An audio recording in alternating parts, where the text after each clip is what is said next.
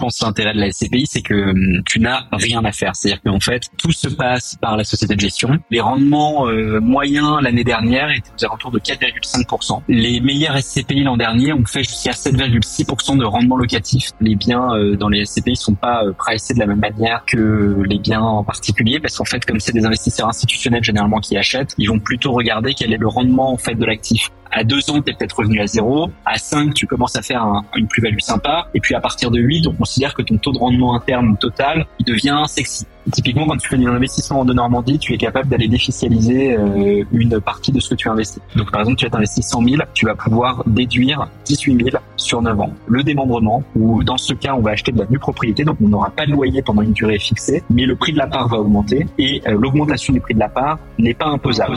Le meilleur moment pour investir, c'était hier. Le second meilleur, c'est aujourd'hui.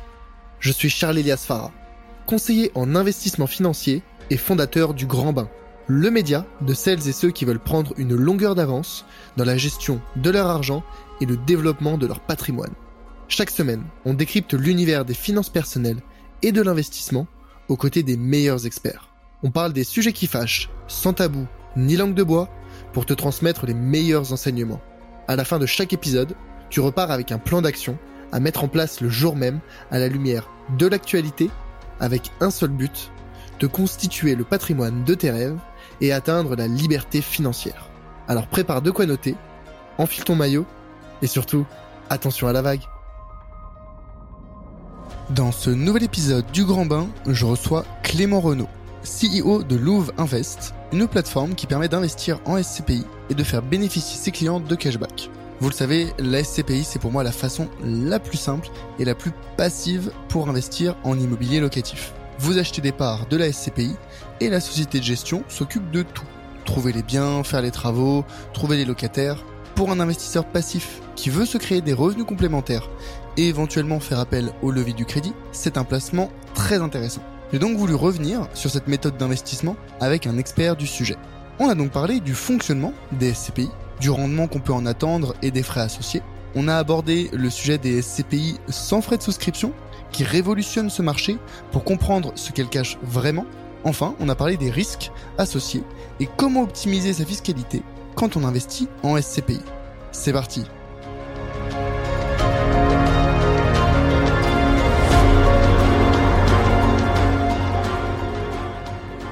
quand j'avais reçu euh, Benoît, c'est vrai qu'on avait parlé euh, SCPI euh, de façon assez pragmatique en mode comment investir dans les SCPI. Et avec toi, je me disais que l'approche de Louvre Invest, avec notamment le sujet du cashback, c'est une approche que j'ai vue nulle part ailleurs. Je me dis ça peut être intéressant d'en parler.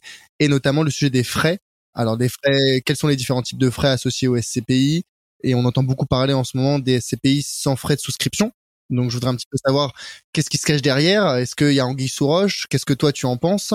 Et puis aussi peut-être un petit peu parler du démembrement. Alors ça, c'est si on a le temps, hein, parce que je trouve que c'est un sujet intéressant, notamment pour ceux qui sont en, société ou pour qui ont des pour ceux qui ont des sujets de fiscalité. Mais voilà un petit peu, c'est les différentes thématiques que je voudrais aborder avec toi. Peut-être euh, avant de commencer, pour euh, celles et ceux qui te connaissent euh, pas encore, est-ce que tu peux rapidement te présenter, Clément? Ouais, absolument. Écoute, merci beaucoup de me recevoir. Donc, je suis Clément Renaud, un des deux fondateurs de Louv Invest, société qu'on a donc lancée en janvier 2021 pour ma part, donc moi j'ai fait des études d'ingénieur, je fais l'école des ponts, j'ai rencontré Théophile euh, là-bas, et ensuite on a pris deux chemins un peu différents. Théo est parti plutôt en finance, finance de marché à Londres, puis euh, gestion de portefeuille euh, à Paris. Et pour ma part, j'aime bien dire que j'ai deux passions dans la vie qui sont l'aéronautique et la tech. Et donc j'ai commencé ma carrière dans l'aéronautique. J'ai commencé chez Rolls-Royce à faire des moteurs pour la 380. Et ensuite, je suis parti en Silicon Valley. J'ai fait un master en, data science à Stanford et je suis resté euh, pas mal de temps là-bas. Je suis rentré en France du coup en 2019 avec euh, euh, voilà pour ambition de me dire ok j'aimerais bien faire un, nouveau projet. Et en discutant pas mal avec Théo, le nouveau projet qu'on a trouvé s'est orienté autour de l'investissement immobilier. Pour une raison assez simple, c'est qu'on s'est rendu compte que tout le monde en fait veut faire de l'investissement immobilier, mais que ça reste en fait assez compliqué d'accès et que pas mal de gens se découragent à cause de euh, limites euh, réelles et imaginaires en fin de compte. Donc qu'on s'est dit, c'est va, va proposer pour la première fois d'investir en immobilier à partir de 200 euros sur une plateforme en ligne. Et donc, euh, effectivement, on a commencé via les SCPI. Je pense qu'on reviendra sur ce que sont les SCPI et comment on a fait pour se différencier. Et aujourd'hui, on offre euh, trois grands types de méthodologies pour investir. Donc l'investissement SCPI, on va dire un peu classique, où tu investis un montant euh, fixe. L'investissement SCPI par des plans d'investissement, où tu mets un peu d'argent tous les mois, un peu comme du DCA en bourse pour euh, te constituer un patrimoine. Et enfin, l'investissement en immobilier fractionné. Donc c'est-à-dire que là, sur ce modèle-là, c'est pas dans un fonds, c'est investi vraiment dans un actif déterminé que tu as choisi et tu investis à partir de 200 euros pour espérer gagner donc des loyers et une plus-value potentielle à la revente. Ouais. Ça me parle hein, quand tu me dis euh, DCA. C'est vrai que le podcast, on parle beaucoup. Euh, j'ai reçu beaucoup d'invités sur les thématiques de marché financier. Moi, je prône énormément le, le DCA pour rentrer sur les marchés. Donc DCA, dollar cost averaging, hein, le fait d'investir une petite partie de son épargne chaque mois, parce que ça permet de lisser son prix d'entrée sur les marchés. Donc c'est super intéressant à cause de la volatilité des marchés financiers. Mais c'est vrai que pour euh, les, les SCPI qui sont pas censés être euh, volatiles ou en tout cas beaucoup moins volatiles que les marchés financiers, c'est une autre approche. Mais euh, ok, donc je pense que c'est super intéressant. Moi, d'ailleurs, je voulais te dire, j'ai j'ai travaillé chez Thales aussi, donc l'aéronautique, je connais un petit peu. J'étais en Californie à Irvine pour un stage six mois. Mais bon, c'était pas sur le côté ingénierie, c'était sur le côté commercial plutôt. Génial, ouais, écoute, super. Je connais un petit peu ce secteur, j'aime beaucoup. Et donc ouais, pour revenir sur le sujet avec toi, voilà, je voulais parler des SCPI, et notamment des nouveaux modèles qui arrivent aujourd'hui, que ce soit les sans frais de souscription, qu'est-ce que ça implique, qu'est-ce que ça cache éventuellement, et aussi le modèle de cashback qui m'intrigue un petit peu que vous proposez aujourd'hui chez Louvre Invest. Peut-être en quelques mots, si on tu devais euh, expliquer les SCPI pour euh, celles et ceux qui ne connaissent pas ce type d'actifs, comment est-ce que tu l'expliquerais? Ouais, écoute. Euh, alors, premièrement, euh, ce que j'aime bien faire, en fait, c'est prendre l'acronyme qui est un peu effrayant et le décomposer. Donc, en fait, l'acronyme, il, veut dire euh, Société civile de placement immobilier. Déjà, ça paraît plus simple. on comprend qu'on va en fait faire de l'investissement immobilier. Ensuite, euh, la partie société civile, qu'est-ce qu'elle veut dire? Ben, En fait, elle veut dire que vous allez investir avec d'autres gens, donc d'autres investisseurs, dans cette société civile. Donc, vous allez devenir associé de cette société civile, vous allez obtenir des parts de la, de la société. Cette société va détenir des biens. Les biens sont choisis, achetés et gérés par une société de gestion. Ça, c'est un fournisseur tiers vous, vous investissez pas dans la société de gestion, vous investissez dans la SCPI. La société de gestion choisit des biens pour la SCPI, les achète. La SCPI les possède. Donc vous, vous êtes associé d'une entreprise qui possède des biens et la société de gestion les met en location. Euh, et parce qu'évidemment, l'objectif principal d'un placement immobilier, ça va être la génération de revenus réguliers via la mise en location des actifs. Et donc la société de gestion va se charger de tout ça pour vous, va choisir, euh, potentiellement rénover, maintenir, mettre en location, percevoir les loyers. Et vous, vous touchez tous les généralement trois mois, donc ça dépend, c'est soit tous les mois, soit tous les trois mois, des loyers au prorata de l'investissement que vous avez mis sur la SCP. Donc, en quelques mots, vraiment, c'est un investissement locatif finalement relativement traditionnel, avec la petite variation de vous, vous mettez à plusieurs pour investir. Vous n'avez pas besoin évidemment de connaître les autres, hein. tout ça se fait euh, de manière euh, chacun de son côté. Mais une fois que vous avez investi, vous possédez via la société des biens qui vous verse des loyers. Ok. Ok, donc on investit dans une euh, SCPI qui est gérée par une société de gestion. La société de gestion achète des biens, gère les biens qui sont dans la SCPI. Et ces biens vont générer des loyers. Et nous, en tant qu'investisseurs, on va percevoir une fraction de ces loyers en proportion de notre investissement. Exactement. Ok, très très clair. C'est vrai que moi, l'intérêt principal quand je parle de SCPI, c'est le côté investir dans l'immobilier, donc comme tu l'as dit, euh, générer des revenus, mais surtout de façon passive, parce que toute la gestion est déléguée à justement euh, la, société de gestion. Est-ce que ça cache quelque chose, ça? Est-ce que y a l'investisseur, il a quand même des choses à faire ou pas du tout?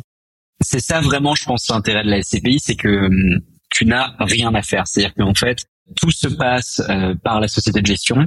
Tout ce que tu as à faire, c'est déclarer en fin d'année tes impôts parce que tu retouches des revenus fonciers. Donc tu reçois un imprimé fiscal unique qui te récapitule combien tu as touché, mais c'est absolument tout. Peut-être autre point en plus de la passivité, ça c'est un truc qui est super important. Tu n'as pas non plus d'appel de charge. Ceux qui ont déjà investi en immobilier traditionnel savent qu'en fait t'investis mais un peu tous les mois, tous les trois mois, tu dois un peu remettre au pot quoi, que ce soit pour de la maintenance, des appels de charge de copro, etc., etc. Là vraiment, c'est un des intérêts de la SCPI, c'est que il y a jamais ce type de mauvaise surprise. On investit, et en fait, toutes les charges sont déjà incluses et sont directement déduites des loyers qui sont euh, générés. Mais donc, en fin de compte, en, tant qu'investisseur, on n'a jamais à remettre au pot, à moins évidemment qu'on souhaite réinvestir, mais on doit pas, on n'a pas d'appel de, fonds euh, nécessaires. et on n'a absolument aucune gestion. Donc c'est vraiment, je pense, enfin c'est à ma connaissance la méthode la plus simple et la moins prise de tête pour euh, ceux d'entre nous qui sont un peu euh, rétifs ou, euh, réticents à, l'administratif. Voilà, c'est vraiment zéro administratif sur ce sujet-là. Mmh, mmh, mmh. Ouais, ouais, je te, je te rejoins et c'est vrai que moi étant investisseur passif et prenant l'investissement passif, c'est vrai que les, les SCPI c'est un petit peu voilà l'investissement passif dans l'immobilier. Il y a aussi peut-être un autre avantage majeur, c'est la diversification intrinsèque. Là où quand tu achètes un bien en immobilier en direct, tu es dépendant de un bien. Donc si tu as un problème avec soit le bien, soit le locataire, bah, tes revenus peuvent complètement s'arrêter ou être ou être diminués. Alors qu'avec la SCPI, tu diversifies sur quoi? Des, centaines, des milliers de biens? Ouais, ça dépend un petit peu de la taille de la SCPI, mais en gros, faut imaginer que l'immense majorité des SCPI aujourd'hui font plus de 100 millions d'euros de capitalisation. Et donc, effectivement, alors selon les types d'actifs que la SCPI va choisir, ça peut aller de quelques euh, dizaines de biens à quelques milliers, en fait. C'est vraiment, euh, ça dépend beaucoup de la taille des actifs euh, moyens, mais, mais oui, oui, tu es tout à fait diversifié. Ça, c'est un point très important que tu rappelles. Pour rappel, hein, la diversification, au-delà, on va dire, presque de la de l'idéologie, enfin, en tout cas de ce qu'on vous répète tout le temps, de se dire il faut toujours diversifier. Dans le cadre des SCPI, en fait, la diversification, elle a une signification très simple, c'est que quand vous avez 100 biens, si vous avez un locataire qui part, bah, vous en avez 99 autres qui payent. Et donc en fait, ce qui se passe, c'est qu'on a une rotation permanente. Donc l'actif A peut perdre son locataire, puis deux mois plus tard l'actif B, etc., etc. Mais tout ça finalement n'est pas très important puisque en moyenne, c'est totalement lissé sur le nombre des actifs. Mmh, mmh. Globalement, euh, c'est ce qu'on appelle le taux d'occupation. C'est ça, c'est quel pourcentage des biens ou du parc immobilier est occupé par des par des locataires? Déjà, est-ce que ça arrive souvent? Que des locataires euh, soit ne payent pas, soit euh, quittent le logement et que le bien reste non habité ou non loué pendant un moment? Rarement. Alors disons qu'en fait aujourd'hui les taux d'occupation effectivement c'est ce que tu décrivais, on les suit pas mal et ce qu'on voit c'est qu'en fait ils sont toujours à peu près au-dessus de 90%. Ce qui est normal, hein, tu toujours un, petit flux de départ euh, en permanence. Ce qui serait gênant, par exemple, ce serait une situation où le taux d'occupation se détériore au fil du temps ça évidemment ce serait indicatif qu'il y a des problèmes peut-être plus structurels, comme tu le dis, des biens qui n'arrivent pas à se relouer, etc c'est pas un problème qui existe euh, sur beaucoup de SCPI à date. Peut-être un autre point à rappeler aussi par rapport aux impayés que tu évoquais, la plupart des SCP aujourd'hui ne font pas du résidentiel, donc elles n'achètent pas des appartements ou des maisons, elles achètent plutôt euh, ce qu'on va appeler de l'immobilier commercial. Donc ça va être des bureaux, euh, des commerces, des entrepôts, etc., sur lesquels il y a beaucoup moins de protection. C'est-à-dire que tu vois, si tu arrêtes de payer en tant qu'entreprise, tu n'as pas de problématique de trêve hivernale, etc. C'est un peu dehors et, et à bientôt, quoi. Donc euh, la problématique des impayés se pose effectivement un petit peu moins là-dessus. Tu peux avoir des négociations pour échelonner pour certains locataires, etc. Mais voilà, aujourd'hui les taux d'occupation sont très très bons. Ok. Ok, ok, ok, très bien. Et euh, combien ça rapporte concrètement les SCPI Combien est-ce que quand j'investis dans une SCPI, je peux m'attendre à quel type de rendement de retour sur investissement? Écoute, euh, les rendements moyens l'année dernière étaient aux alentours de 4,5%. Les meilleurs SCPI l'an dernier ont fait jusqu'à 7,6% de rendement locatif, donc c'est absolument euh, énorme. Hein. 7,6% c'est net de tous les frais, hein. c'est pas un rendement brut. Souvent, vous savez, les, vendeurs d'immobilier vont vous parler de rendement brut en divisant juste les loyers, charges comprises par le prix, donc c'est toujours un peu trompeur. Là, je vous parle de rendement vraiment net, c'est après toutes les charges, vous, il vous est versé 7,6%, ce qui est absolument énorme. Hein. Mais avant impôt, bien sûr, évidemment.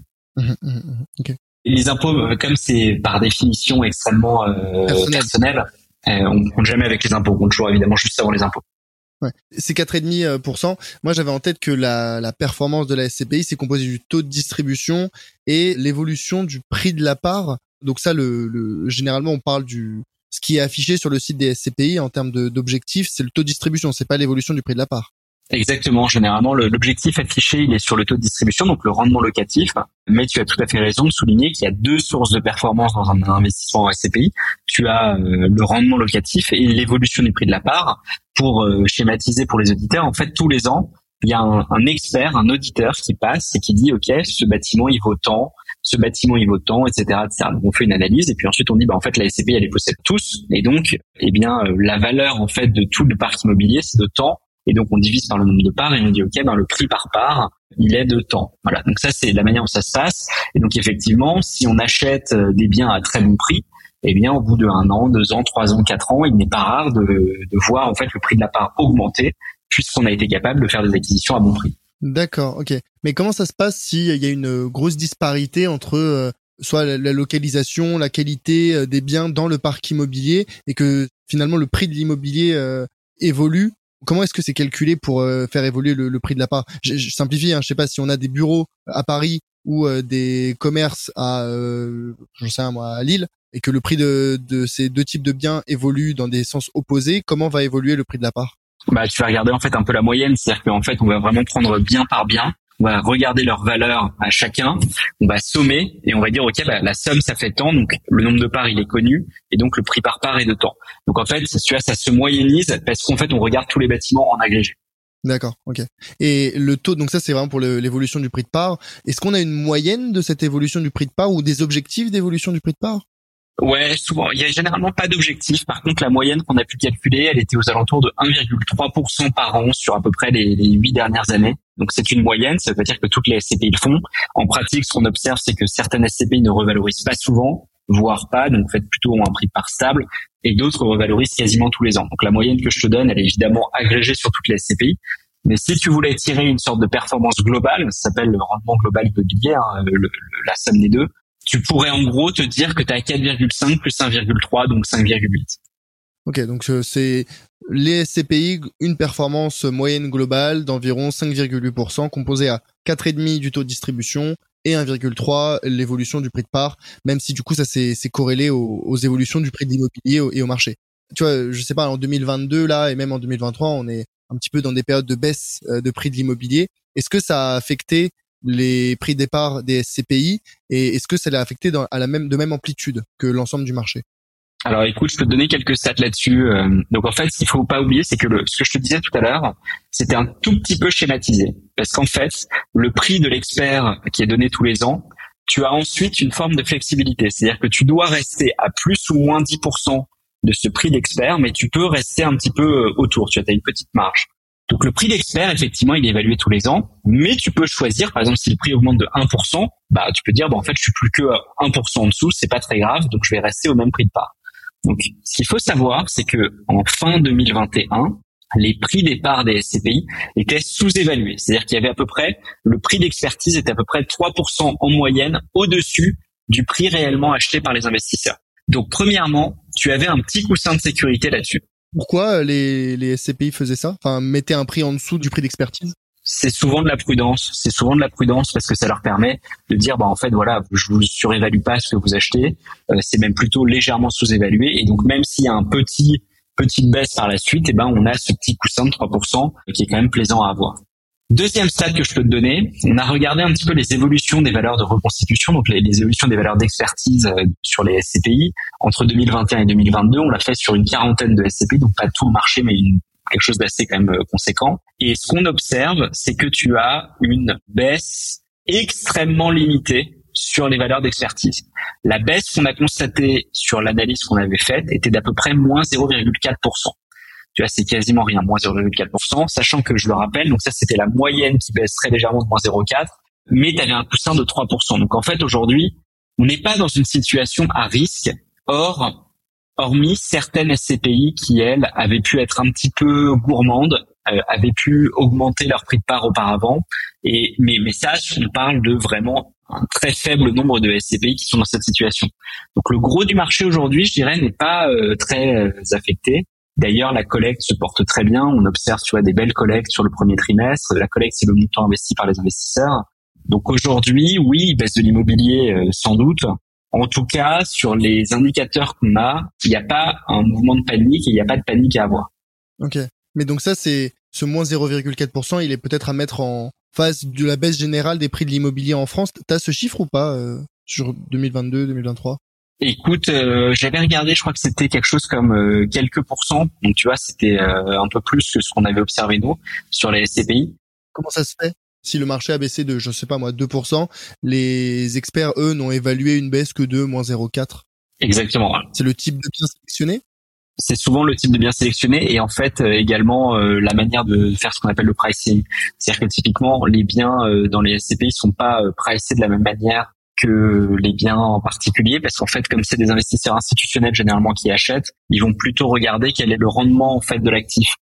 la notion de prix au mètre carré n'existe pas vraiment sur de la SCPI parce que en fait les actifs euh, au passé des certaines tailles, tu les regardes que en rendement espéré et tu fais ce qu'on appelle des, des discounted cash flow qui sont des méthodes d'estimation de la valorisation en se basant sur les cash flows qu'on peut générer futurs. Donc c'est très différent en fait. Faut bien comprendre qu'on parle pas du tout de ça c'est acheté par des professionnels entre professionnels. Il n'y a pas un particulier qui va se réveiller un jour et qui va acheter un bureau à 10 millions d'euros quoi. Donc euh, c'est pour ça que c'est vraiment pas le même marché du tout que le marché résidentiel.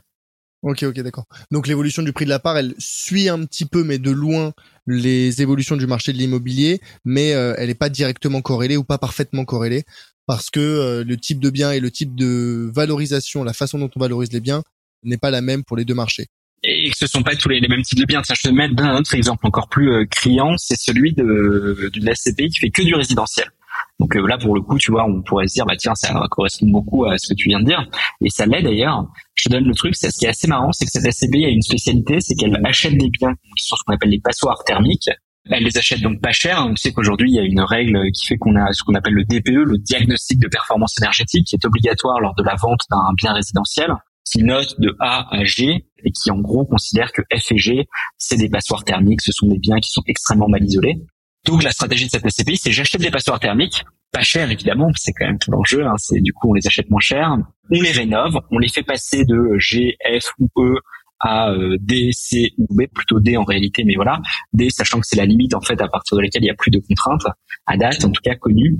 Et eux, dans le cas de leurs acquisitions, qui sont sur le marché résidentiel, donc on aurait pu dire tiens ça va baisser.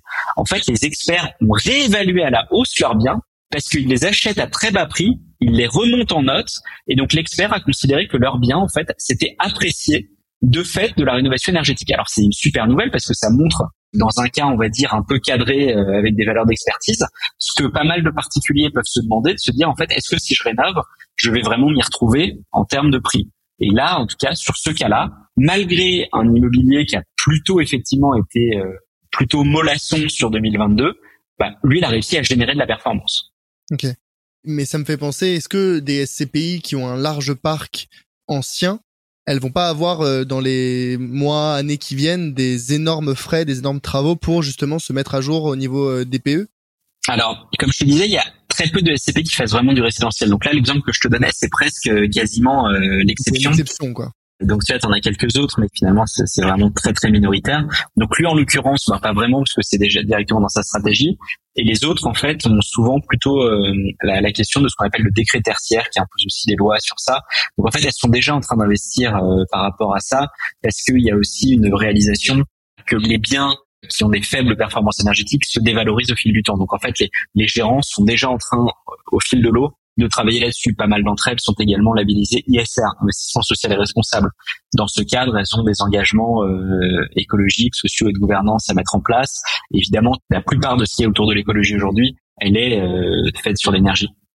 C'est-à-dire qu'il n'y a pas de contrainte de DPE pour les biens commerciaux, pour les bails commerciaux?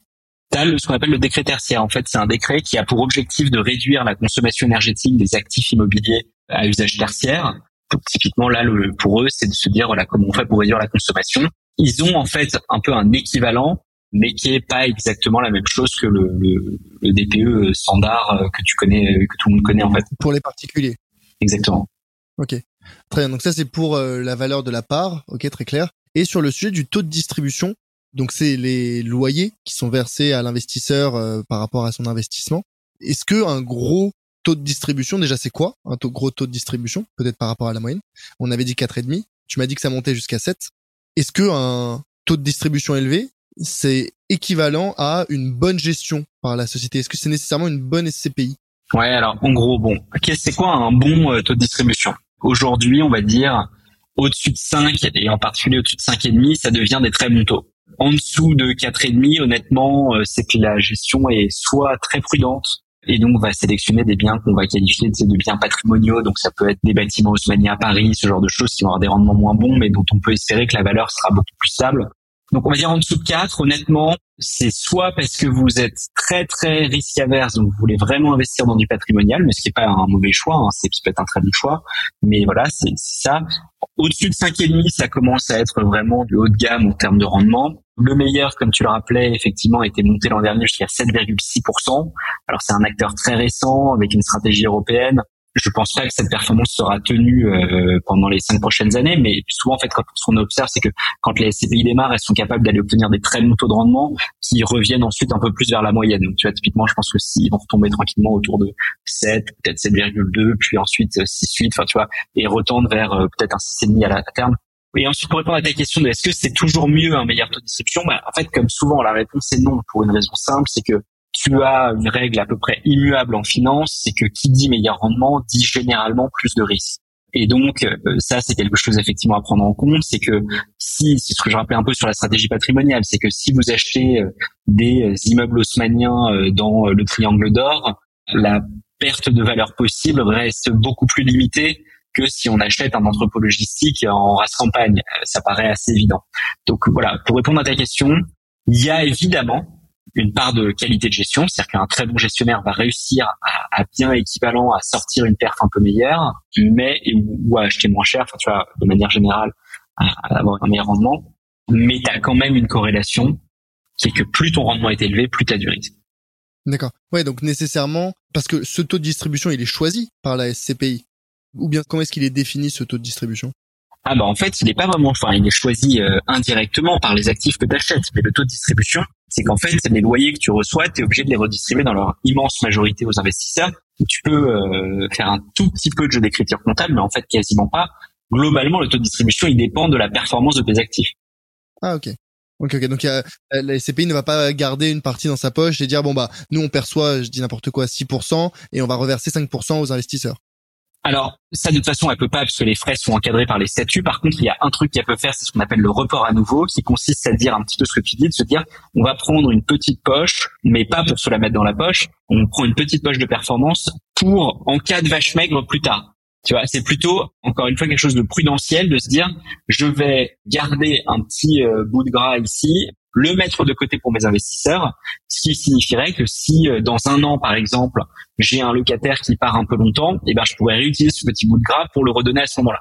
Mais à part ça, qui se joue finalement à la marge, la SCPI doit reverser les revenus qu'elle touche à l'investisseur.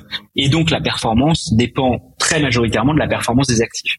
Ok. Ouais, donc c'est vraiment ça va plutôt dépendre de la qualité de sélection. Est-ce que la société de gestion est capable d'acheter euh, des biens à prix bas? Est-ce qu'ils vont faire des bons travaux euh, Enfin voilà, c'est plus là-dessus que ça va se jouer. Mais sur le report à nous, c'est intéressant ça parce que donc c'est une petite poche qui est finalement prélevée sur les les frais, enfin pardon sur les loyers. En cas de, comme tu disais, de vache maigre, en cas où euh, j'ai peut-être un ou plusieurs euh, locataires qui ne payent pas ou, ou avec des biens qui sont vacants pendant quelques temps, ça me fait poser la question qu'est-ce qui se passe Voilà, cas extrême j'ai tous mes locataires qui arrêtent, euh, où on a une crise de l'immobilier, plus personne ne peut payer ses loyers, etc. Qu'est-ce qui se passe? Que fait la SCPI Est-ce que alors tu me dis qu'elle a, prévu le report à nouveau, mais c'est à quelle hauteur? Elle peut tenir combien de temps? Comment ça se passe? Le report à nouveau, généralement, il se calcule en mois ou en jours. Enfin, en gros, il se calcule en durée. C'est-à-dire qu'en fait, le report à nouveau, il se calcule en la somme que j'ai mise de côté. Elle représente quelle durée de loyer que je verse à mes clients. Et donc, tu vois, les euh, SCP qui ont beaucoup de reports à nouveau, ils vont avoir six mois. Tu vois, ils vont dire, bon, en fait, moi, je peux tenir six mois en versant des loyers. Puis il y en a d'autres qui vont dire, bah, moi, je peux tenir deux semaines ou un mois. Enfin, tu vois. Mais c'est encore une fois, hein, c'est un mois dans le cas le pire du pire où plus personne ne paye. C'est évidemment un cas qui est peu probable. Quand on, comme on l'a rappelé, les SCPI sont diversifiés.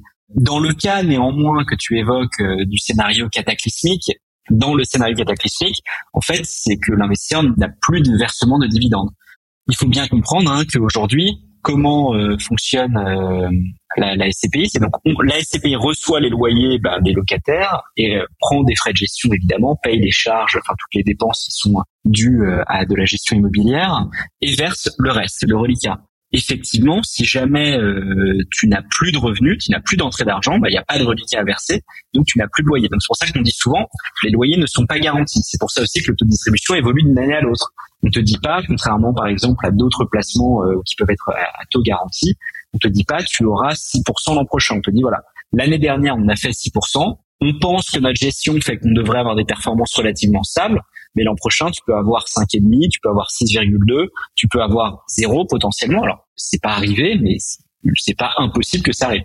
Ouais, je t'allais demander, est-ce que c'est déjà arrivé ce, type de situation avec une SCPI qui perd euh, une majorité de ses loyers pendant une période de temps étendue? Alors, c'est arrivé une fois, à ma connaissance, il y en a peut-être d'autres, mais en tout cas à ma connaissance, c'était sur de l'hôtellerie pendant, tu t'en doutes, le Covid. Et là, effectivement, je pense à une SCPI en particulier qui depuis a rebondi énormément, enfin qui a toujours fait des très bonnes perfs en fait, mais qui pendant Covid du coup a, souffert. Je te donne un exemple. Cette SCPI avait un taux de distribution qui était autour de 4,7% euh, avant. Et année 2020, hôtel qui ferme, etc. Enfin, on se rappelle tous hein, de ce qui s'est passé. 1,46. Voilà. Donc, euh, descente aux enfers. Ouais, ouais. ouais D'où la non-garantie du taux de distribution.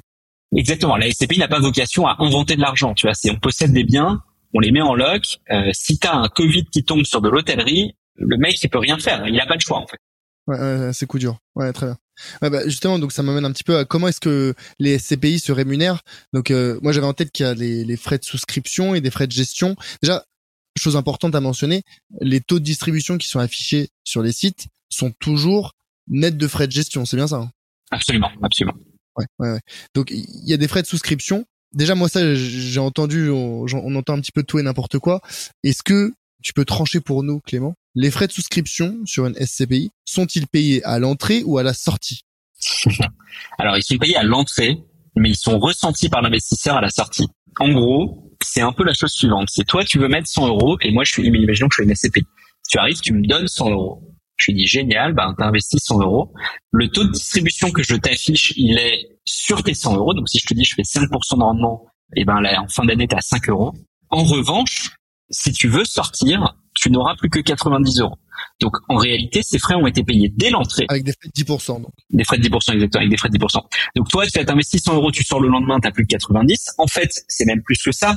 Toi, tu as investi 100 euros. Moi, j'ai déjà payé un certain nombre de choses avec les 10 euros que j'ai pris de frais. Je me suis payé en partie moi en tant que société de gestion. J'ai payé le distributeur qui t'a fait venir chez moi, donc généralement un conseiller en gestion de patrimoine ou une plateforme comme Movinvest. Donc ça, c'est déjà payé. Donc tout ça, c'est fait à l'entrée. C'est pour ça que c'est très important. C'est pas payé à la sortie. Toi, tu l'as déjà payé. Il se trouve que c'est assez indolore jusqu'au moment où tu sors. Parce que quand tu sors, je te dis, eh, ben, eh, papillon, en fait, t'avais mis 100, mais maintenant tu auras 90. Mais en réalité, tu avais toujours 90. Depuis que tu l'as mis tes 100 euros, les 10 euros, ils ont évaporé. Mais comme le taux de distribution que je t'ai communiqué était compté sur les 100 euros que tu avais investis, tu t'en rendais pas vraiment compte.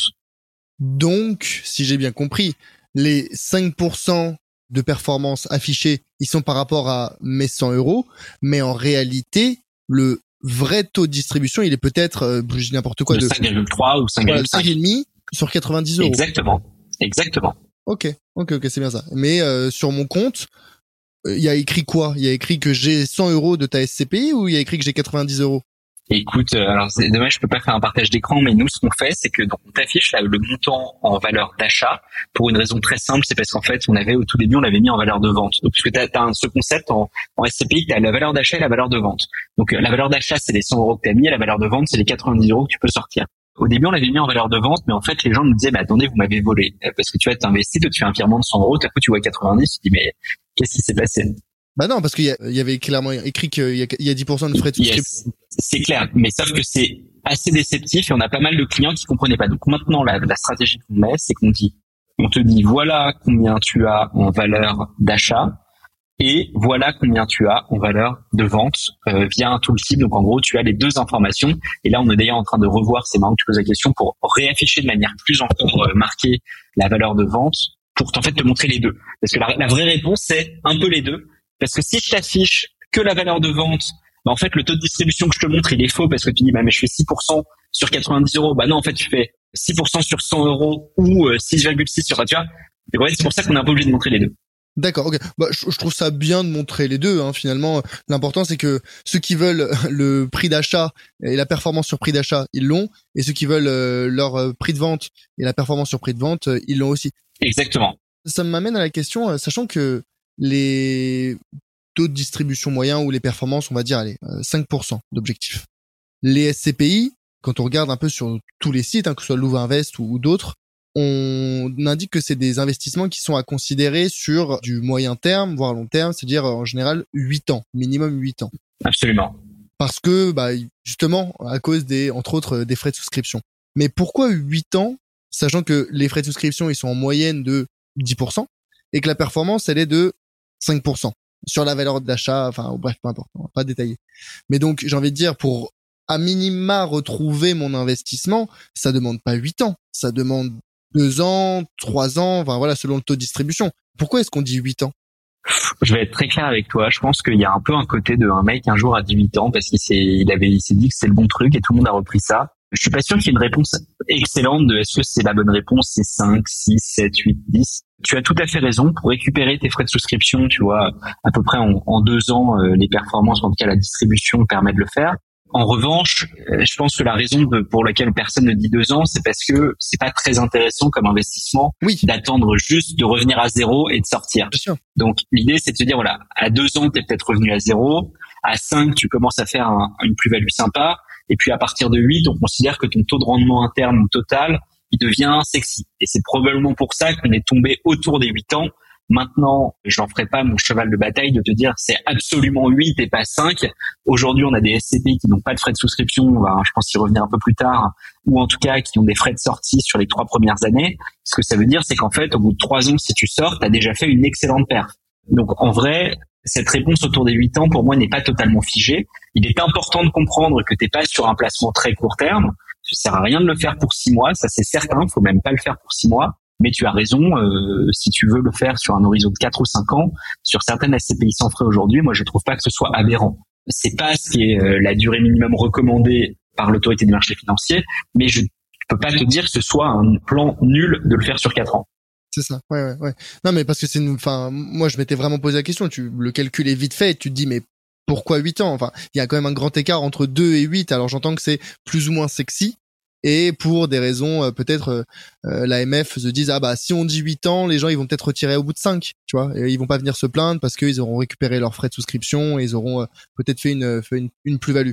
Mais tu vois moi dans le cadre de mon activité de gestion de patrimoine c'est vrai que vu que c'est écrit partout dans la réglementation c'est 8 ans moi je dis 8 ans à mes clients pour être en pour être en règle mais dans la pratique c'est beaucoup moins disons que dans la pratique, il y a plus de flexibilité. Je suis d'accord avec toi. Tu vois, typiquement aujourd'hui, on est capable de faire des montages exceptionnels sur de la nue propriété 3 ans, sur des SCPI, comme, enfin, bon, pardon, je partais dans des trucs un peu techniques, mais tu vois, sur des investissements sur 3 ans euh, sur Hirokozen, sur lesquels on est capable d'avoir des taux de rentabilité qui sont euh, exceptionnels. Tu vois, qui doivent être, je pense, autour de 4,5 de TRI euh, sur la durée. Enfin, si tu veux faire ça, c'est un montage qui nécessite d'avoir bien compris, qui est peut-être pour un investisseur un peu plus aiguisé, mais je sais que, enfin pour ma part, moi j'ai fait des investissements en une propriété en SCPI sur des durées dont j'envisage une détention inférieure à 8 ans, mais je le fais pour moi-même, donc je peux pas dire aux autres de pas le faire.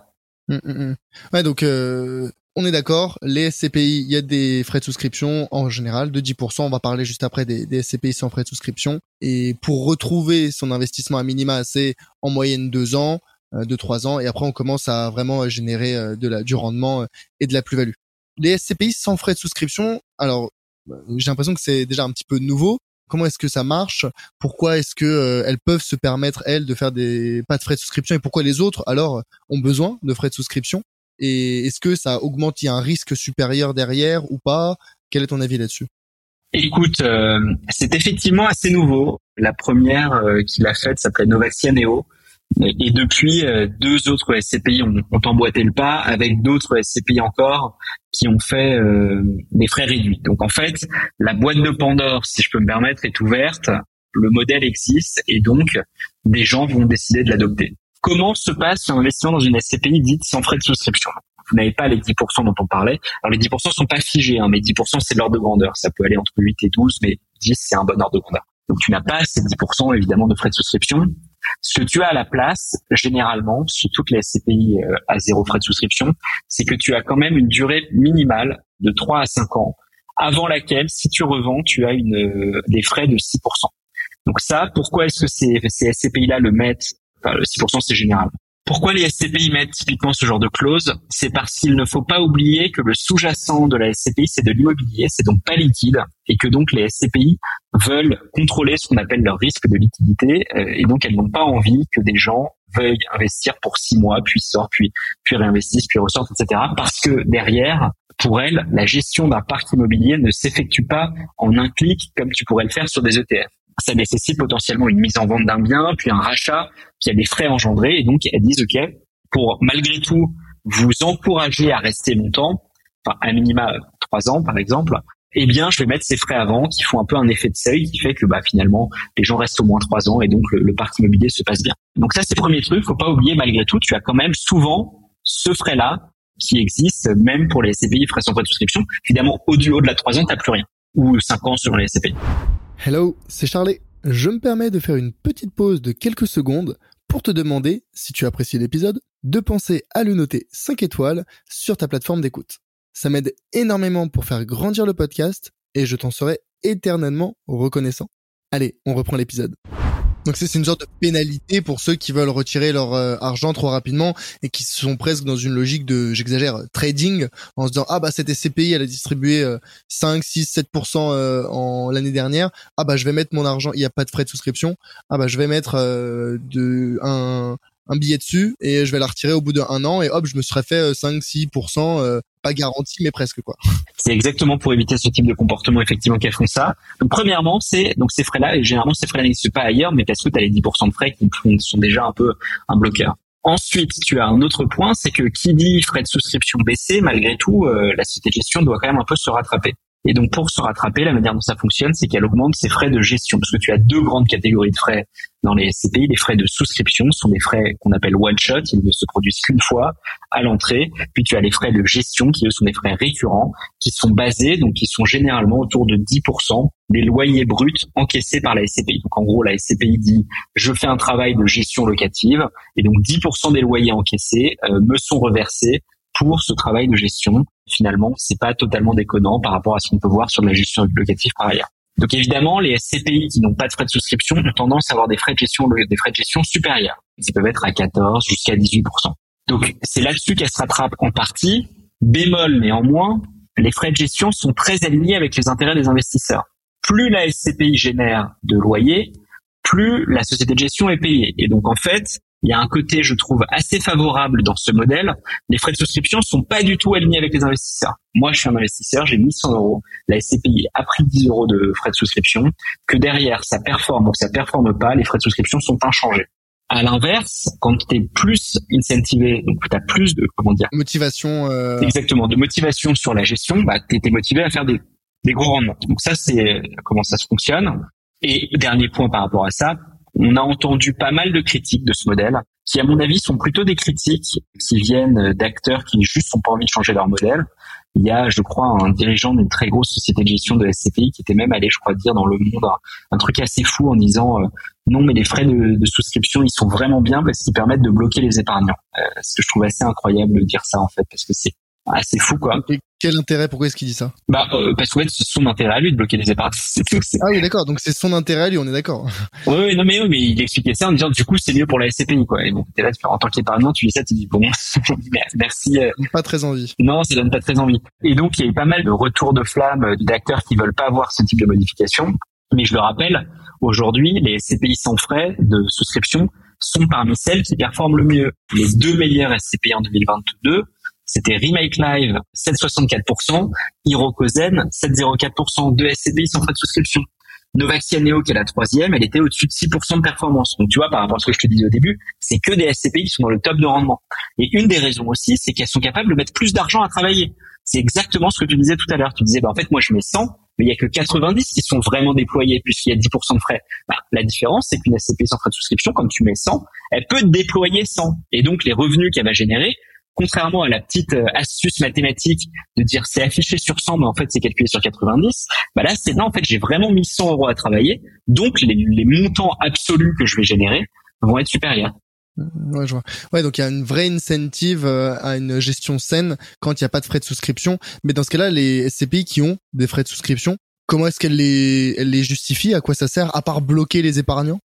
C'est euh, historique, c'est-à-dire qu'en fait, la, justification réelle, si je, je, je vais m'aliéner, je pense qu'il y a quelques considérations de patrimoine si j'ai ça, mais moi je reste persuadé que la raison principale des frais de souscription très élevés sur la SCPI sont pour rémunérer le réseau de distribution. Aujourd'hui, il faut se rappeler que en tant qu'investisseur particulier, si j'investis 100 euros via mon conseiller gestion de patrimoine, mon conseiller gestion de patrimoine est payé entre 5 et 8 euros, donc 5 à 8% de mon investissement qui lui est versé par la SCPI. Et donc, en fait, les frais de 10%, ils s'expliquent en très bonne partie parce que si tu veux donner des montants aussi élevés, parce que c'est des motivations très fortes, hein, en tant que conseiller de patrimoine, imagine-toi, tu as un client un peu fortuné qui arrive et qui veut mettre 100 000 euros, tu fais ton mois, quoi. Tu gagnes 5 000, 8 000 euros d'un coup sur un truc.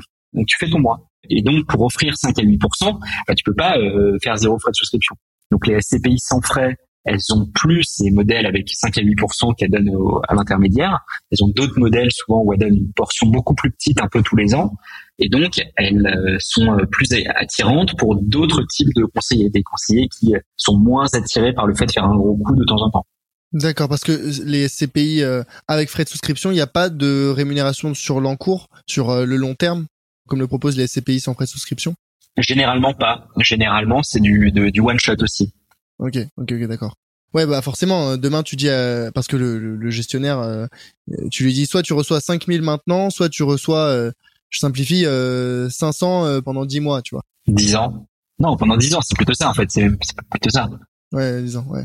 Ouais, forcément. Donc euh, même si le, le, calcul, enfin même le calcul est pas le même parce que, enfin voilà. Ok, ok, ouais. Donc euh, finalement les frais de souscription c'est surtout pour rémunérer le, le conseil. Mais aujourd'hui tu as des CGP du coup qui préconisent ces SCPI sans frais de souscription? Écoute, euh, alors moi je connais pas tous les CGP donc je, je saurais pas te répondre à 100%. Mais je connais bien, par exemple, Hirokozen, et j'ai l'impression effectivement que maintenant ils ont un certain nombre de family office ou de CGP qui font effectivement leur, leur SCPI. Donc je te répondrai oui. Je, je connais pas, je, je suis pas, je travaille pas pour eux. Je les aime beaucoup, donc ça c'est différent. Mais de ce que j'en comprends, ils collectent très bien. Ils ont vraiment une très belle réussite là-dessus. Donc oui, c'est qu'il doit y avoir des gens qui en vendent. Moi je sais que j'en en vends beaucoup personnellement, mais il y a d'autres gens qui en vendent aussi. Je pense que ça revient un petit peu à l'éternel débat du euh, modèle rétrocommission versus honoraire. Et si jamais un SCGP il est rémunéré aux honoraires, donc il ne touche pas de rétrocommission, il n'y a pas de pourcentage qu'il touche sur ce que va mettre son client. Il est uniquement payé par des par des honoraires. Bah, il n'est pas dégêné qu'il n'y ait pas de frais de souscription parce que dans tous les cas, peu importe la SCPI qu'il va préconiser, il va toucher la même chose. Exactement. De toute façon, ce que tu évoques, c'est total. Enfin, moi, je suis 100% aligné. En gros, nous, quand on a découvert le monde, euh, quand on a lancé Louvre, on y reviendra sur le sujet du cashback, mais en fait, on, a été assez surpris par les, les montants des rémunérations, notamment en fait sur les gros montants, parce que tu vois, imagine-toi, on a des clients aujourd'hui, bah, on a un client, tu vois, qui a mis un million d'euros. T'imagines, tu as un client qui met un million d'euros, et il y en a. Enfin, tu vois, des gens qui vendent leur entreprise, etc. C'est un particulier, tout à fait.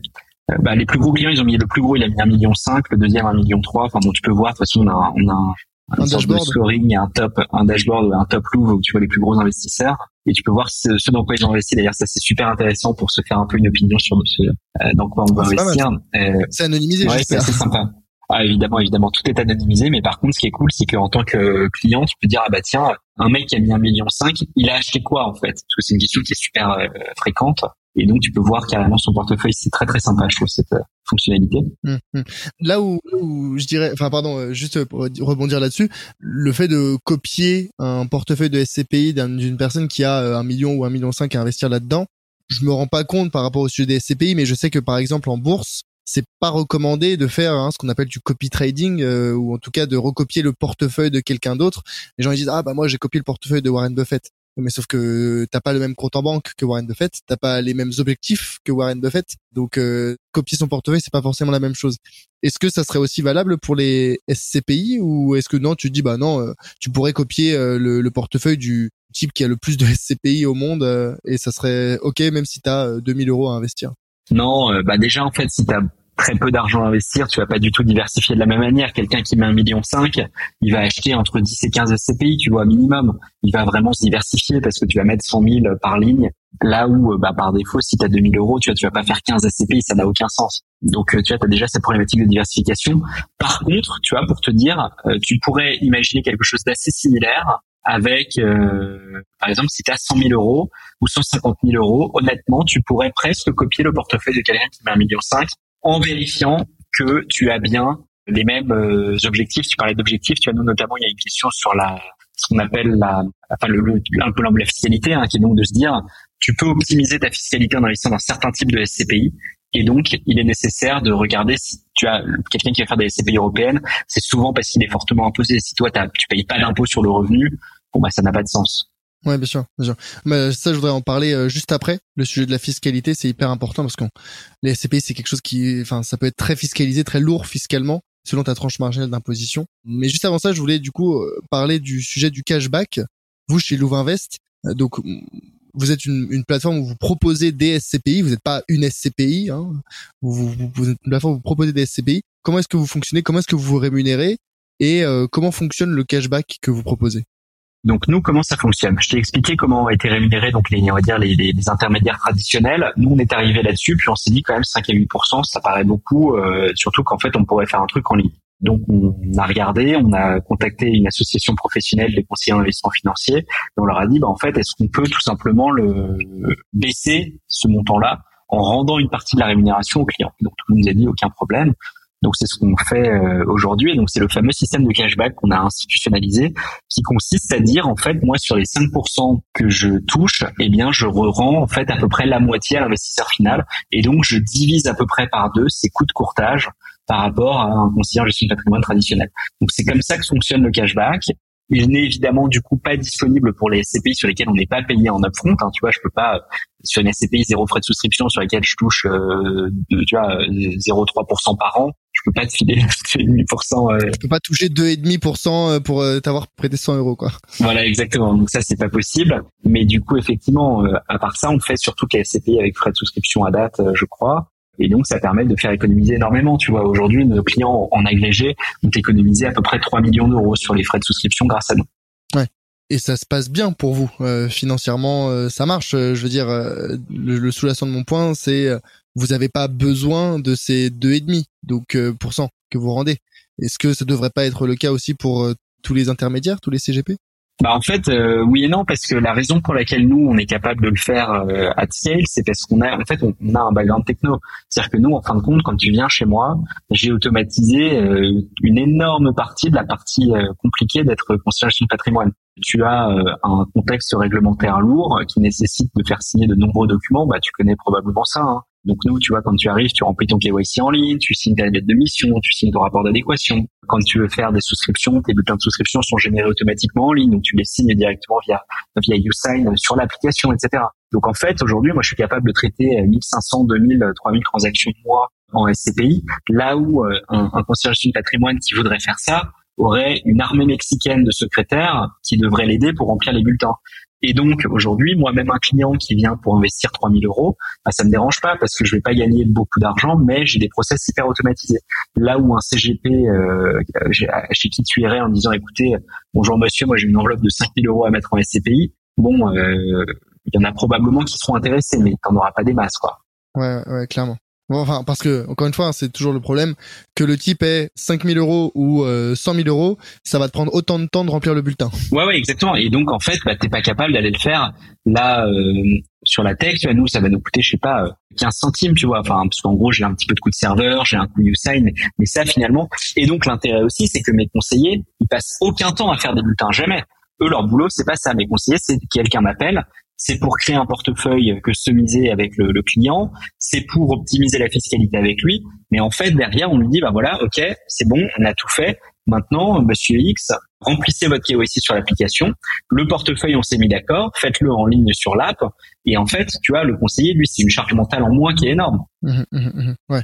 Mais dans ce cas-là, je me demande, même en prenant un peu de recul, quel est l'intérêt de passer par un intermédiaire, alors que ce soit un CGP ou euh, une autre plateforme comme Louvainvest, etc. Est-ce que le particulier ne peut pas directement contacter la SCPI eh ben si tu peux, mais tu vas payer les frais euh, de 10%. En fait, euh, aujourd'hui les frais de 10% ils sont statutaires, donc le seul moyen de pas les payer, c'est d'avoir quelqu'un comme nous qui te les rembourse en partie. Et si tu passes par la société de gestion, la société de gestion te les rembourse pas parce que comme il y a un certain nombre de conseillers de patrimoine qui ne les remboursent pas, la société de gestion ne peut pas s'aliéner son réseau de distribution.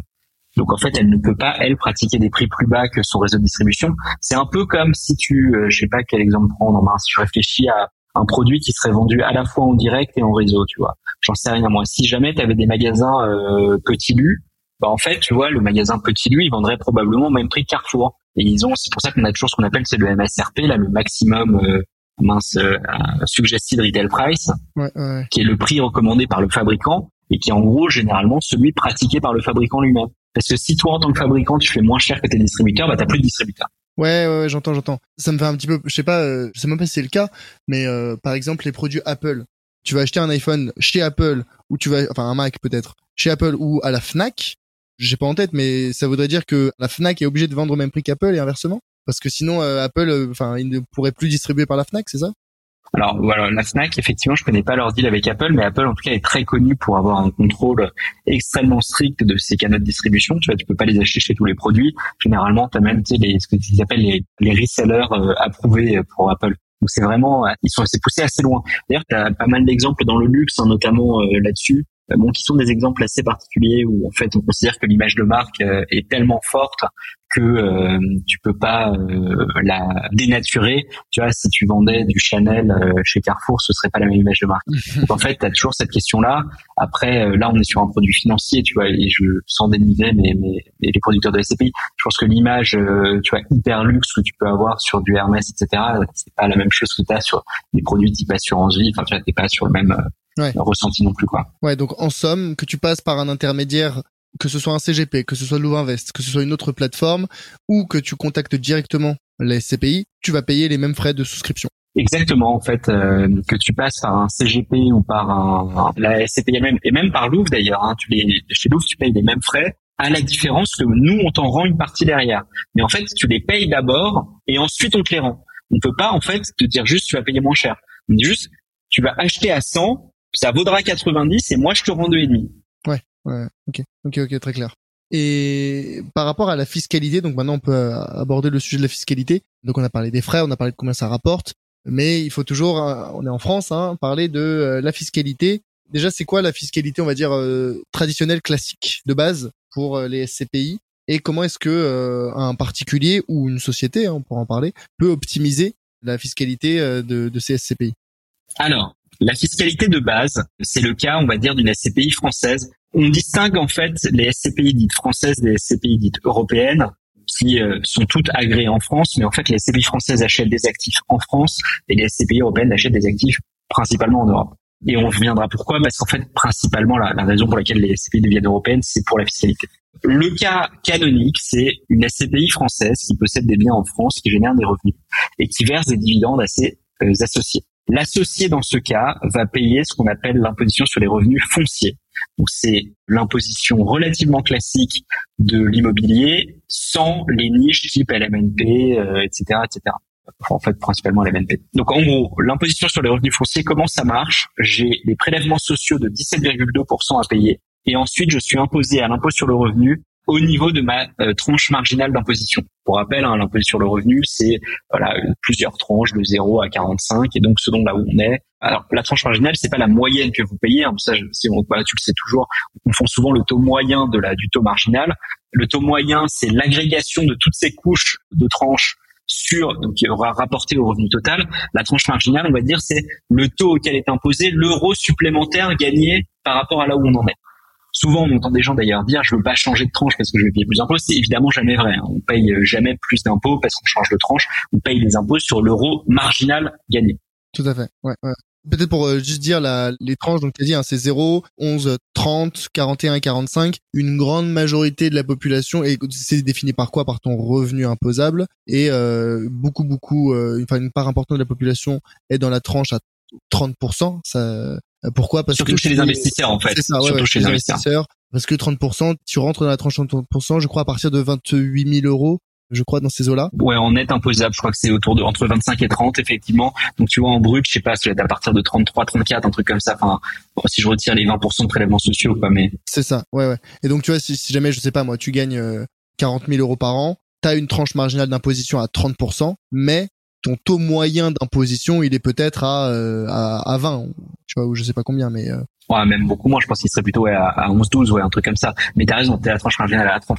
Et donc, typiquement, tu vois, ce qui va se passer, c'est que t'as tout à fait raison. La population, on va dire, d'investisseurs, elle est, elle est fréquemment à 30, hein, on va pas se le cacher. Et donc, à 30, ça veut dire, euh, concrètement, que sur tes revenus fonciers, t'as 17,2 plus 30, soit 47,2. Quasiment la moitié qui t'est prélevé en imposition. Donc c'est quand même effectivement euh, parfois euh, assez rédhibitoire. Je vais même pas dans le cas extrême de quelqu'un qui serait sur du 45, 45 plus 17,2. Enfin, tu vois, ça devient euh, devient beaucoup. Ouais, Ouais, t'as 60% des revenus qui sont imposés, donc il reste pas grand-chose dans ta poche à la fin. Non, et donc du coup, ça nous amène à, évidemment, on est en France, donc on a des impositions très élevées, mais on crée des, des moyens, des gruyères pour réussir à s'en sortir.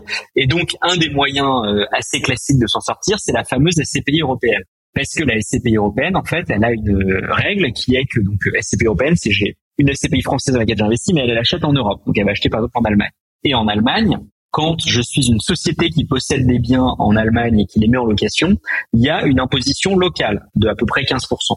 Euh, donc il y a à peu près 15% qui est payé par la SCPI directement en Allemagne à la source. Donc évidemment, tu te dis, OK, bah, c'est un petit peu euh, réduit en termes de rendement. Oui, mais ce qui se passe, c'est qu'ensuite, moi, en tant qu'investisseur français, quand je touche mes dividendes, comme les dividendes sont issus de revenus fonciers européens, il n'y a pas de prélèvements sociaux. Donc déjà, j'efface les 17,2%. Et en plus de ça, l'impôt qui a été payé en Allemagne se répercute chez moi en crédit d'impôt sur mon impôt sur le revenu. Par exemple, je donne un, exemple euh, un peu voilà. Imaginons que j'ai un taux moyen à 30%, la SCPI a payé 15% en Allemagne, donc en fait moi au lieu de payer 30%, je vais payer que 15%. Et donc, ce qui est hyper intéressant, c'est que tu gagnes les 17,2, tu payes moins d'impôts sur le revenu, et donc tu peux euh, très très très drastiquement réduire ton euh, ton euh, imposition en France. Ok, c'est ça. Donc, si j'ai bien compris, c'est déjà tu payes pas les prélèvements sociaux parce que les prélèvements sociaux c'est sur les revenus français, enfin qui viennent de biens français. Et ensuite, donc moi le calcul que j'avais en tête c'était donc tu prends tes loyers et tu calcules le delta entre ton ta TMI donc ta tranche marginale d'imposition et ton taux moyen. Et ton taux moyen exactement. Ok donc si jamais t'es à on prend l'exemple tout à l'heure tu es à 30% de tranche marginale et à 15% de taux moyen bah, finalement tu vas payer que 15% au lieu de 47,2. Oui, effectivement, c'est 15 au lieu des 30 et euh, sur la partie hier et t'as plus les 17 de. Donc en fait, c'est énorme en termes de. plus les prélèvements sociaux. Ouais, donc c'est monstrueux la différence. Et pour ça, il y a besoin que, alors c'est calculé sur le pourcentage de biens qui n'est pas en France? Exactement. Donc en fait, effectivement, cette méthode de calcul s'applique sur le prorata des revenus qui viennent de l'Europe. Donc typiquement, une SCPI 100% européenne, bah, elle est 100% sur cette méthode-là. Alors, avec un tout petit caveat, c'est qu'en fait, tu as deux méthodes qui donnent en in fine le même calcul. Tu as la méthode du taux effectif et le crédit d'impôt. Mais peu importe, en fait, le calcul que tu as fait, dans tous les cas, il revient au même. Sauf que c'est deux manières d'arriver au même résultat. Donc dans tous les cas, c'est énorme en termes de gains. Et par exemple, une SCPI qui aurait 40% en France, 60% en Europe, eh bien schématiquement, tu auras à peu près 40% qui sera imposé selon la première méthode, méthode française, et 60% selon la méthode européenne. Donc effectivement, les contribuables imposés fortement sont, comme on vient de faire le calcul, extrêmement friands de tout ce qui est SCPI européenne. Et ça, c'est assez facile à trouver ou pas comme information? Parce que j'entends que la TMI elle est elle est personnelle, mais euh, le principe de ah bah si vous investissez dans cette SCPI, on nous indique clairement vous allez éviter les prélèvements sociaux et vous allez avoir ce calcul du delta euh, ou pas. Alors, en phase amont, donc les conseils détaillés aux clients, et ensuite sur l'app notamment, bon là je prêche un peu euh, ma paroisse, mais euh, sur l'app en fait on a des filtres, notamment on a un filtre parce qu'on sait hein, que c'est le truc le plus demandé si je veux de la SCPI européenne, on a euh, un filtre où tu peux choisir soit par pays, soit carrément je m'embête pas, montre-moi juste de la SCPI principalement européenne. Donc on a cette option là, et ensuite, sur la page de chaque SCPI, on te dit exactement quel est le pourcentage des actifs dans les différents pays. Donc, tu sais tout de suite, ah bah tiens, il y a du 20% France, donc du 80% Europe, etc. Donc ça, c'est la phase amont, c'est la phase de sélection. En phase aval, tu as la SCPI, puisque le, malgré tout, le calcul qu'on vient d'évoquer, il, est assez compliqué. Et donc, la SCPI t'envoie en fin d'année un imprimé fiscal unique qui récapitule tous les revenus que tu as perçus et qui te dit, OK, de source française, tu as perçu tant, de euh, méthode euh, taux effectif, tu as perçu tant, de méthode crédit d'impôt, tu as perçu tant. Et ils vont même encore plus loin, parce que c'est quand même l'objectif d'aider au maximum. On te dit, OK, bah, dans la case tant de déclaration d'impôt rentre tel chiffre, etc. Donc c'est très guidé pour justement bien profiter parce que faciliter la vie. Euh... Ouais ouais, bah faciliter la vie et puis te permettre d'en profiter parce que tu vois sinon euh, un investisseur qui s'y connaît moins en fait il va juste regarder il va dire ok j'ai gagné 500 je déclare 500 ah non faut les déclarer évidemment c'est pareil on a même fait une vidéo sur le sujet où on peut regarder en fait exactement les cases dans lesquelles le faire mais voilà comment ça marche en gros. Ok ok ok et est-ce qu'on on observe une corrélation entre euh, le fait d'être alors quand on dit européenne, hein, c'est sous-entendu c'est européenne non française. Ouais. Est-ce que les, les meilleures SCPI elles sont européennes euh, ou pas? Comment ça se passe? Excellente question. Tu es typiquement sur du remake et de l'Iroco, les deux oui le sont. En pratique, cependant, Les SCPI avec des très gros taux de rendement vont souvent être en fait françaises parce que comme je te le disais, enfin tu dis c'est, c'est plus vrai ce que je dis pardon excuse-moi parce que il y a eu un changement du calcul du taux de distribution l'année dernière. Ça va rendre encore dans les détails techniques de la film. En fait, avant le taux de distribution était affiché net d'impôts étrangers, maintenant il est affiché brut d'impôts étrangers. Et donc du coup, en fait, ça permet d'avoir euh, beaucoup plus, enfin c'est plus comparable entre euh, les SCPI. Donc effectivement, non, l'an dernier, oui, tu avais les deux premières qui étaient européennes, tu avais euh, Corum qui avait très bien performé, Cœur de région, je crois, qui était aussi dans le top, euh, mais qui est une SCPI française pour le coup. donc pas mal de SCPI, effectivement, c'est un peu les deux. Ok. Et tu m'as parlé plutôt des labels ISR. Déjà, qu'est-ce que ça représente un label ISR pour une SCPI Et est-ce que c'est gage de bonne performance, de bonne gestion ou pas du tout?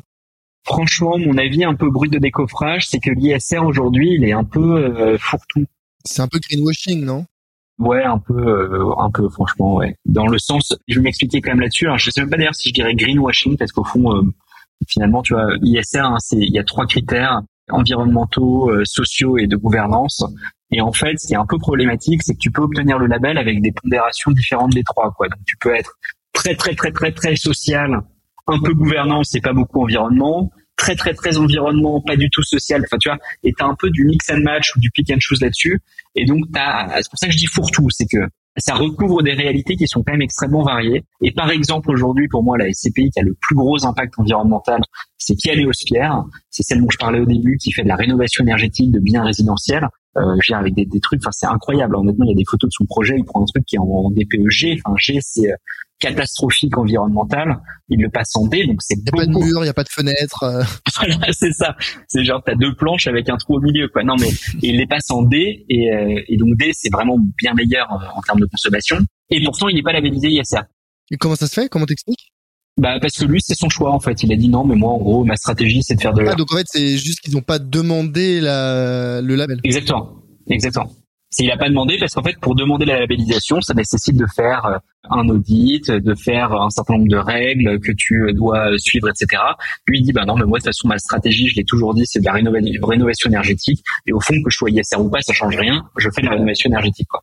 Ok, ouais, donc c'est expliqué dans la notice de la SCPI. Euh, il y a juste pas le label ISR, mais eux s'en défendent en disant c'est nous qui nous embêtons pas à le passer, mais regardez, la réalité elle est là, on rénove euh, des appartements de HAD. Euh. Et avec un autre point aussi, tu vois, c'est qu'il s'impose en, fait même des critères extra-financiers, parce que tu sais, c'est tout ce qu'on appelle bah, justement les critères extra-financiers, c'est de se dire en fait, dans la gestion euh, d'investissement, il y a cette notion de se dire en fait, on peut peut-être regarder des choses qui soient pas que de la performance, et notamment lui il se met des règles en fait tout seul, un peu, hein, de dire bon, je vais publier l'amélioration moyenne sur mes actifs, ce genre de choses. Et du coup, c'est hyper intéressant à lire. C'est 100% rénovation énergétique. Donc ça parle aux gens qui sont intéressés par la rénovation énergétique, mais je trouve euh, que l'impact est à mon sens euh, en tout cas très tangible parce que tu as à la fois de l'amélioration de la qualité de vie des gens, tu vas vivre dans une passoire énergétique, ça veut souvent dire que tu as froid l'hiver et que tu as chaud l'été, et puis évidemment bah, c'est intéressant aussi parce que l'émission de, gaz à effet de serre en, nette réduction, etc. On devrait pas avoir, euh, je sais pas si c'est en discussion ou si ça sort juste de ma tête et que je suis à l'ouest, des réductions euh, sur l'impôt pour les SCPI qui euh, prennent en charge ces améliorations énergétiques, sans parler du label ESR parce que comme tu viens de le dire, c'est un peu fourre-tout, mais euh, les SCPI qui font de la rénovation énergétique parce que je sais pas, c'est le cas dans l'immobilier aujourd'hui quand tu fais de la rénovation énergétique, tu as du crédit, tu peux avoir du, des, crédits d'impôt, tu peux avoir la prime rénov et tout ça. Ouais ouais. La prime rénov, ça devrait pas être le cas, c'est pas prévu, c'est comment ça se passe pour les SCPI Alors tu l'as en fait avec le dispositif dit de Normandie qui permet exactement ça et notamment, euh, Kianeos sort tous les ans une variation de sa SCPI, enfin une variation, une autre SCPI en fait, qui s'appelle les Kianeos de Normandie, et qui font exactement ça, donc ont des ambitions de rénovation énergétique encore plus élevées que ce qu'il fait sur sa SCPI traditionnelle, et qui donne lieu au dispositif de Normandie de réduction d'impôts. Alors j'ai plus les détails exacts de combien tu gagnes, on refait le, le petit pitch tous les ans, mais donc euh, tu as effectivement cette option-là, donc tu as ce cas-là qui fait exactement ça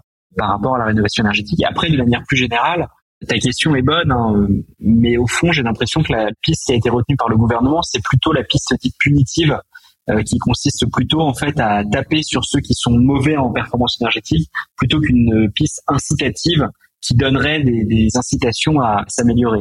Euh, je te donne l'exemple, hein, le fameux DPE sur lequel aujourd'hui tu n'as plus le droit de mettre en location euh, des biens qui sont des passoires thermiques. C'est typiquement punitif. Tu pourrais imaginer de se dire en fait, je vais inciter en autorisant par exemple des loyers plus élevés pour des meilleurs logements ou euh, j'en sais rien, tu vois, comme tu dis, peut-être une réduction sur les impôts. Euh, enfin bref, bon, ça c'est un débat plus général, mais voilà, la piste incitative effectivement n'est pas nécessairement très poussée, je trouve aujourd'hui. Ok, ouais, donc aujourd'hui il n'y a pas d'incitation, il n'y a pas d'avantage fiscal ou même de prix, peu importe. À part le de Normandie. À part le de Normandie, mais est-ce que ça, ça se retranscrit pour le particulier dans sa fiscalité? Oui, absolument. Ok. Typiquement, quand tu fais un investissement de Normandie, tu es capable d'aller défiscaliser euh, une partie de ce que tu investis. Donc c'est très intéressant quand même. Hein. C'est une enfin, là, ces SCPI-là, généralement, elles sont très très demandées en fin d'année euh, parce que c'est juste avant bah, la clôture de l'année euh, civile et fiscale. Et donc en fait, tu vas faire ça pour aller ensuite déduire de tes impôts à partir de l'année suivante. Et c'est à quelle hauteur que tu peux réduire les, les loyers? 18% du montant investi sur 9 ans. Donc en fait, tu fais 2% de ton montant investi sur 9 ans pour l'avantage fiscal. Du montant investi dans la SCPI. Ouais, donc par exemple, tu as investi 100 000, tu vas pouvoir déduire 18 000 sur 9 ans. D'accord, ok. De tes revenus imposables. Yes.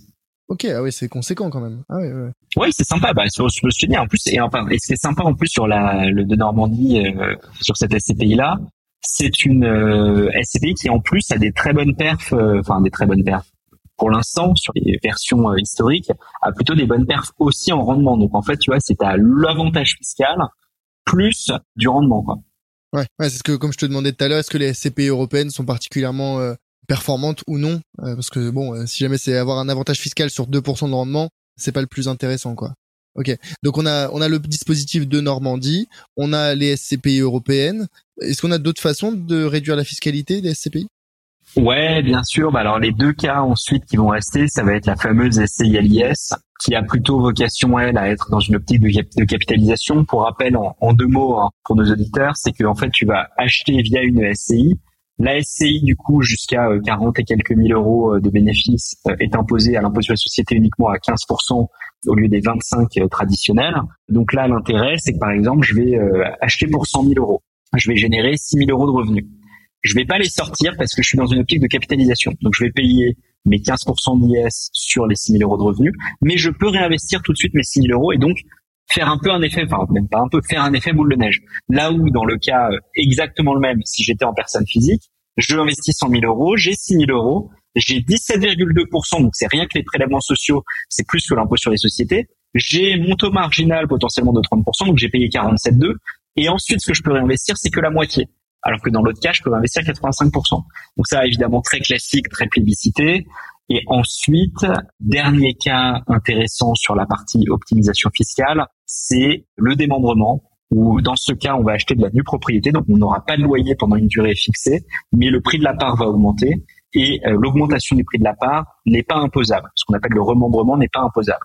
Donc, par exemple, sur 10 ans, je vais dire, je vais pas avoir de loyer pendant 10 ans. Le cas le plus classique, c'est j'ai 50 ans ou 55 ans, enfin peu importe. Je pars à la retraite dans 10 ans. J'achète de la nue propriété à 70 euros au lieu de 100 euros. Dans 10 ans, ça vaudra 100 euros au lieu de 70. Et sur les 30, j'ai aucune imposition. Nue propriété, super intéressant. Autre point intéressant, ça n'entre pas dans le calcul de l'IFI. Tout ce que vous possédez en nue propriété en SCPI n'entre pas dans le calcul IFI et donc ne vient pas s'ajouter à votre patrimoine immobilier. En tout cas, dans le calcul IFI c'est doublement intéressant parce qu'en plus l'IFI c'est plutôt pour les gros patrimoines et généralement les gros revenus aussi. Et donc qui ont une forte euh, tranche marginale d'imposition, donc qui ont tout intérêt à plutôt être imposés euh, à, l'IS.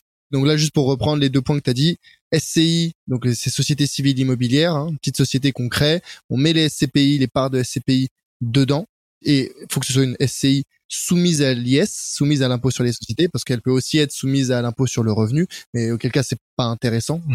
c'est comme si on achetait en direct. Donc on prend, on fait une SCI soumise à l'IS, on met les parts de SCPI dedans, et chaque année, c'est la SCI qui va payer uniquement bah, l'impôt sur les sociétés, donc 15%, jusqu'à 40 euh, 000 euros euh, de bénéfices. Mais je crois que c'est 42 000 et quelques, ça a changé cette année maintenant. Ouais. 42 000 euros, mais 42 000 euros de bénéfices, c'est pas 42 000 euros investis. Hein. Ça veut dire que pour avoir 42 000 euros de bénéfices, tu fais 42 000 divisé par 5%.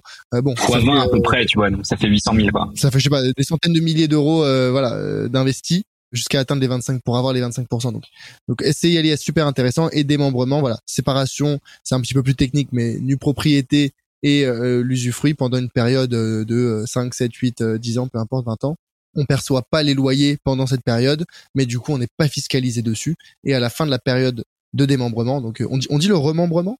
On dit le remembrement apparemment. Alors le, le terme est pas hyper sexy, mais ouais, effectivement, disons que tu récupères la pleine propriété. Donc voilà. Et donc remembrement et donc là tu perçois 100% de tes loyers. Et en plus, et en plus, ça on l'a pas dit, mais en achetant les parts de SCPI juste la nue propriété, t'as payé un discount, tu les, as eu un rabais, tu les as payés à 100%. C'est quoi l'ordre de grandeur si par exemple j'achète en nue propriété pendant 10 ans? 70%. 70 tu vas payer 0,7. Ok, d'accord. Donc j'avais 30% de rabais. Exactement. 30% de rabais, sachant que pour rappel, en fait, alors soit tu le vois comme 30% de rabais, mais il faut plutôt le voir différemment, c'est que tes parts que tu as acheté 70, au bout de 10 ans, elles valent 100, et en fait, un gain de 30 sur 70, c'est presque plus 50% tu vois, c'est plus 42, enfin je sais pas, faudrait faire le calcul exact, mais tu vois, 30 sur 70, c'est vraiment beaucoup. Donc en fait, toi, tu as fait une plus-value de quasi 50% sur 10 ans, et aucune de cette plus-value n'est imposable.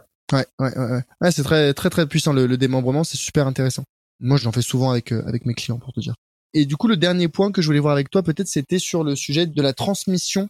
Euh, comment ça se passe euh, Alors, c'est peut-être, je pense que mon audience est plutôt jeune et qu'elle ne pense pas encore à ces sujets-là, et tant mieux. Mais juste par curiosité, comment ça se passe le, la transmission de part de SCPI alors, il y a plusieurs trucs. Le, le cas, on va dire euh, classique, c'est bah voilà, j'ai acheté des, des, SCPI, euh, je meurs et donc mes héritiers en, en bénéficient. Euh, bon, là, l'intérêt que as par rapport à un, un investissement plus traditionnel, c'est que comme les parts de SCPI sont, euh, on va dire, granulaires, les héritiers vont être capables d'en avoir, je sais pas, 50 euh, chacun, et puis ils font ce qu'ils veulent avec. Quoi. S'ils veulent en vendre une partie, t'as pas toutes les problématiques d'indivision que tu peux avoir sur un bien immobilier traditionnel où euh, un enfant veut vendre, l'autre pas, euh, nul n'est forcé de rester en indivision, donc t'es obligé de vendre. Enfin, tu vois, t'as toujours ces cas un peu compliqués. Donc là, sur la SCPI, c'est beaucoup plus facile puisque chacun fait ce qu'il veut de ses parts. Donc toi, t'as cinq parts, moi j'en ai quatre, et on se débrouille comme on veut. Donc ça, c'est plutôt plus facile. En plus, la liquidité est plutôt meilleure, donc tu peux vendre un tiers de tes parts pour payer ton impôt euh, sur la succession, etc. Et le cas encore mieux, c'est le cas où euh, les parents ont réfléchi un peu à l'avance et ont fait par exemple une acquisition dans laquelle ils auraient fait une donation de la nue propriété à leurs enfants. Et donc la donation, alors ça, si on rentre vraiment dans un truc encore plus technique, je vous incite vraiment à, aller consulter un, soit un de nos conseillers, soit Charles Elias, soit enfin voilà, mais quelqu'un qui s'y connaît un petit peu là-dessus. Il y a un, un, sujet sur la donation de la propriété qui permet en fait, en tant que retraité par exemple, de garder ses loyers ad vitam aeternam, donc d'avoir le bénéfice de cette rente additionnelle tous les mois, mais en ayant donné la propriété à ses enfants, on est capable de donner une valeur qui est moindre que la valeur finale et donc d'effacer une bonne partie de l'impôt sur la succession. Ouais, donc euh, démembrement utile pour la fiscalité, mais aussi pour la transmission. Toi, à titre personnel, Clément, euh, juste, euh, je me demandais, c'est quelle part de ton patrimoine qui est en, en SCPI moi, en gros, ça dépend si tu regardes le patrimoine liquide ou illiquide. En gros, si tu regardes, le, j'ai pas mal d'emprunts euh, sur de l'immobilier euh, direct. Donc, en fin de compte, euh, si je prends tout, y compris mes dettes, hein, parce que c'est, je parle du coup de mon patrimoine brut, je sais pas, ça va faire quelque chose comme 10%. Mais si je regarde mon patrimoine net, c'est beaucoup beaucoup plus. Ça doit faire, je sais pas, 40%, tu vois, un truc comme ça. Ok. Ok, ouais. C'est juste pour avoir les ordres de grandeur, tu vois. Après, bon, chacun regarde par rapport à sa situation. Mais voilà, moi je pense que les, les SCPI, c'est pour celles et ceux qui veulent euh, investir dans l'immobilier, se créer des revenus complémentaires, mais qui n'ont ni le temps, ni l'intérêt, ni l'envie de gérer des biens en direct, ça reste euh, une option euh, très très intéressante. Et il y a plein de sous-options qu'on a mentionnées aujourd'hui, notamment pour diminuer sa fiscalité, pour trouver les, SCPI européennes, faire du nœud de Normandie, de la SCI, du démembrement. Bref, il y a beaucoup beaucoup de choses et on n'a pas encore effleuré, je pense, tout l'univers des SCPI mais c'était très très très intéressant, Clément. Merci beaucoup pour ton intervention. Peut-être pour celles et ceux qui voudraient te contacter ou qui voudraient euh, se renseigner un petit peu plus, euh, comment est-ce qu'ils peuvent le faire? Ouais, bah, très simplement, louvinvest.com, l o u v e i n v e s c'est notre site, il y a pas mal d'infos. Vous pouvez vous y créer un compte gratuit si vous avez déjà des SCPI, vous pouvez aussi les ajouter pour les suivre. Tout ça est gratuit, hein. donc vous pouvez le faire et avoir un peu une vision agrégée de toutes vos SCPI et puis prendre rendez-vous avec un conseiller ou nous écrire euh, directement. Donc c'est le, plus simple, c'est d'aller sur le site. Il y a plein d'options pour nous contacter. Super, merci beaucoup Clément. Merci Peut-être la dernière question que j'ai envie de te poser, c'est question que je pose à tous mes invités à la fin du podcast. Est-ce que tu as une suggestion pour un futur invité euh, sur le podcast? Je sais pas. Est-ce que tu as eu par exemple, je pense qu'il y a quelqu'un qui pourrait pas mal plaire, c'est Mounir euh, de Finery. Ah bah je vais le recevoir prochainement. Ah ok. c'est prévu, c'est prévu, c'est prévu. Sinon, euh, Thierry Vignal, je sais pas si tu le connais, de Masséos. Ah, de Mastéos. Ok, ok. Effectivement. Non, Monsieur Mastéos, à mon avis, qui peut être intéressant et qui peut avoir une des avis assez intéressants sur justement rénovation énergétique et contexte actuel de l'immobilier. Thierry Vignal. Eh ben écoute, euh, j'enverrai un message à Thierry pour peut-être le recevoir bientôt sur le podcast. Super. Encore un grand merci euh, à toi Clément et euh, bah, peut-être à, une prochaine fois pour parler SCPI, pour parler d'autres sujets, pour parler immobilier. Et c'est très très cool de te recevoir sur le podcast et, à, et à très bientôt. Eh ben écoute, merci d'avoir reçu. Salut, salut.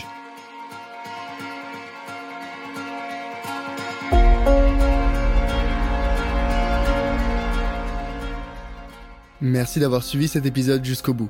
Si le podcast t'a plu, pense à le noter 5 étoiles sur ta plateforme d'écoute. Je suis preneur de tout feedback, que ce soit sur les thèmes à aborder ou sur les personnes à inviter sur le podcast. Donc si tu as une remarque, critique ou suggestion, tu peux me joindre facilement sur LinkedIn. C'est Charles Elias Farah, Charles-Elias E-L-I-A-S, Farah F-A-R-A-H. À bientôt